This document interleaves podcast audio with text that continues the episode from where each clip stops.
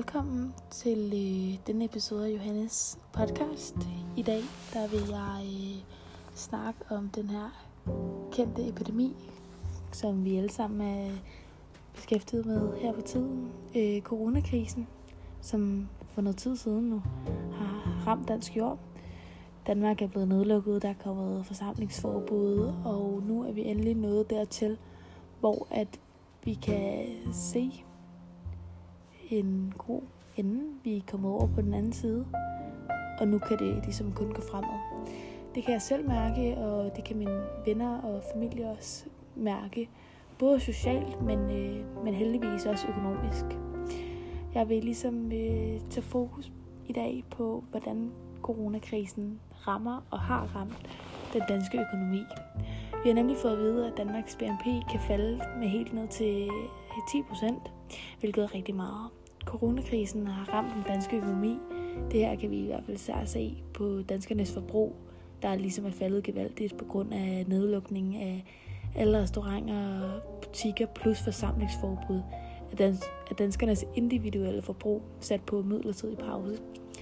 Flere og flere mister deres job på grund af nedlukningerne, og fordi at der ligesom ikke er nogen kunder, og dermed øh, ikke noget forbrug. Artiklerne, eller artiklen, vi har undersøgt til i dag, som hedder øhm, 14 grafer, der viser, hvordan coronakrisen rammer hårdere end finanskrisen, som er nogle eksperter, der ligesom har øh, undersøgt det her og lavet 14 grafer, der understøtter det. Øhm, artiklen viser, eller understøtter, at danskerne kun bruger penge på dagligvarer og andre få ting.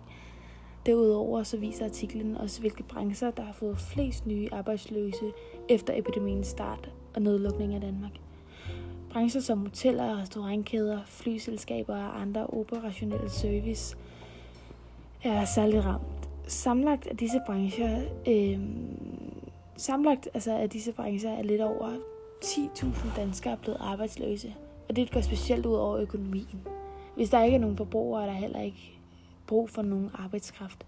Forbrugerne sørger normalvis for at opretholde caféer, restauranter og andets økonomi, og er den største del af, at disse steder kan køre optimalt.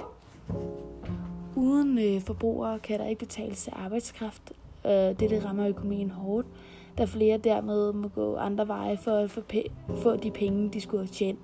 Dermed bliver de økonomiske kredsløb også ændret, da staten kommer til at have en gevaldigt større rolle og skal give flere sociale ydelser, og dermed øh, altså flere sociale ydelser til flere borgere, og dermed bliver der også betalt færre penge til staten, og borgerne ikke, øh, da borgerne ikke kan bidrage til samfundet med den samme mængde skat som før. Coronakrisen er ligesom en ond spiral, der skaber gevaldige udfordringer for den danske økonomi her og nu, men det er bestemt også i fremtiden. Og derfor mener nogle forskere, at den her coronakrise rammer hårdere, eller kommer til at ramme hårdere end øh, finanskrisen.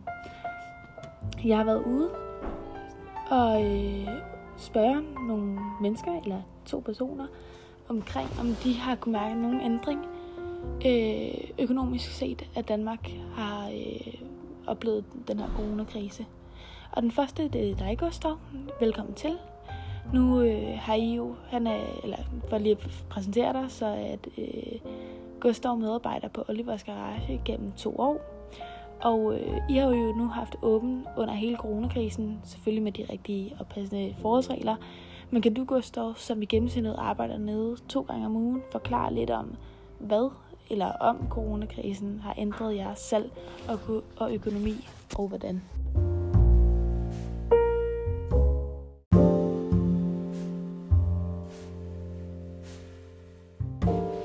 Jamen, øh, først og fremmest vil jeg gerne sige øh, tak, fordi I måtte komme. Øhm, men i forhold til arbejdet nede på Olivers, der er øh, vores salg heldigvis rimelig uændret i forhold til præ-coronakrisen og efter. Øhm, jeg tror, det skyldes, at der har været godt vejr, og vi er en af de få butikker, der alligevel kører forholdsvis normalt. Øh, Olivers, det er sådan et koncept, hvor man kommer ind og får noget, og så går man ligesom videre. Så på den måde så har vi været heldige. Øh, dog har vi måske oplevet lidt mindre aktivitet i butikken og lidt mere på takeaway-fronten. Øhm, men hvilket ikke ligesom udligner lidt hinanden, og derfor ikke har haft den største betydning. Dog øh, har der været noget med nogle af dem, der ligesom producerer de øh, produkter, vi anvender nede i butikken, som vi har haft lidt problem med. Øh, især vores burgerboller, som kommer fra en bager, øh, som har været presset under coronakrisen.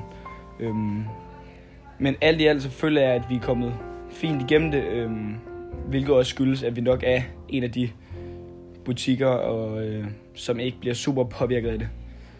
Så øh, ja.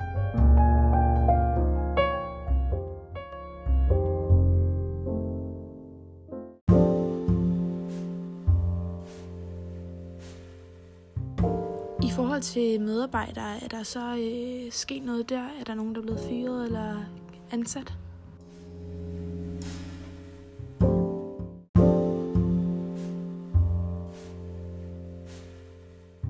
Hvad hedder det? Jamen, i forhold til medarbejdere er der ikke rigtig blevet fyret folk.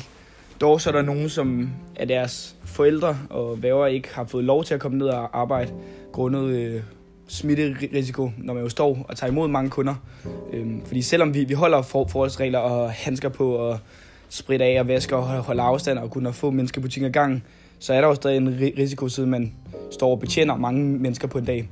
Så, øh, men i forhold til at sådan, øh, hvad skal man sige, fyre folk, så er det ikke noget, vi har oplevet nede i butikken. Tværtimod har vi faktisk blevet nødt til at ansætte flere folk, da folk ikke har selv kunne arbejde.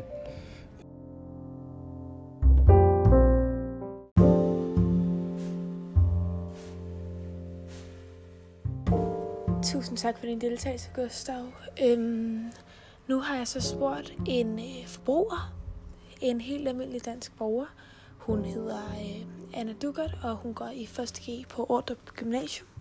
Hun øh, er blevet spurgt lidt ind til øh, hendes forbrug, og omkring hvordan øh, coronakrisen har påvirket måden, hun øh, tænker over sin økonomi på og bruger sine penge.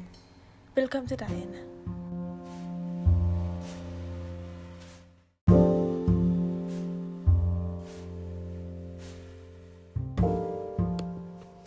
Altså, jeg tænker mere over, sådan, hvad jeg køber, og de ting, jeg køber, køber jeg helst på udsalg, fordi jeg ligesom lidt tager brug af, at øhm, butikkerne kører udsalg på grund af, at de har svært ved at få en god indtjening.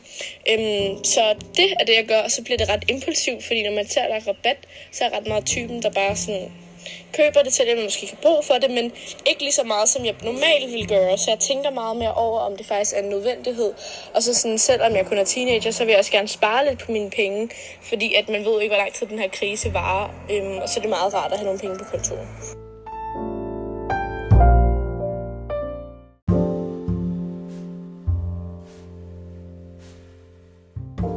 Det er helt forståeligt, Anna. Øhm, tak for dit svar. Øh, lige noget, til noget lidt andet end bare økonomi. Hvad har så specielt fyldt meget under øh, corona?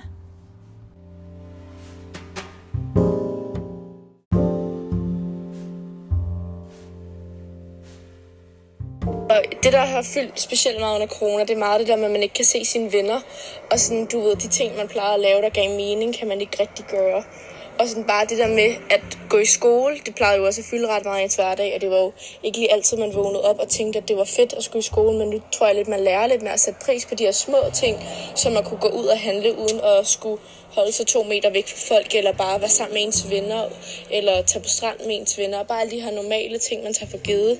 Det tror jeg sådan, har fundet ud af, at det er ret meget en ting, man som menneske har behov for at have frihed til at gøre.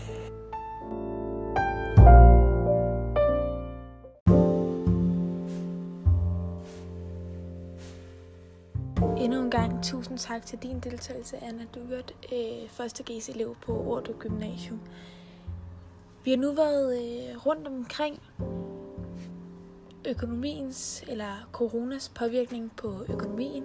Vi har øh, fået nogle forskellige perspektiver omkring det. Jeg har snakket lidt, og øh, vi har hørt to øh, autentiske personers mening og holdning øh, til det, og øh, fået at vide, hvordan det påvirker dem og deres hverdag øh, den her coronatid. Næste gang, der vil vi snakke om noget andet. I kan altid stille spørgsmål til min mail, som står nede i øh, min bio. Og øh, ellers må I have en rigtig dejlig weekend på gensyn.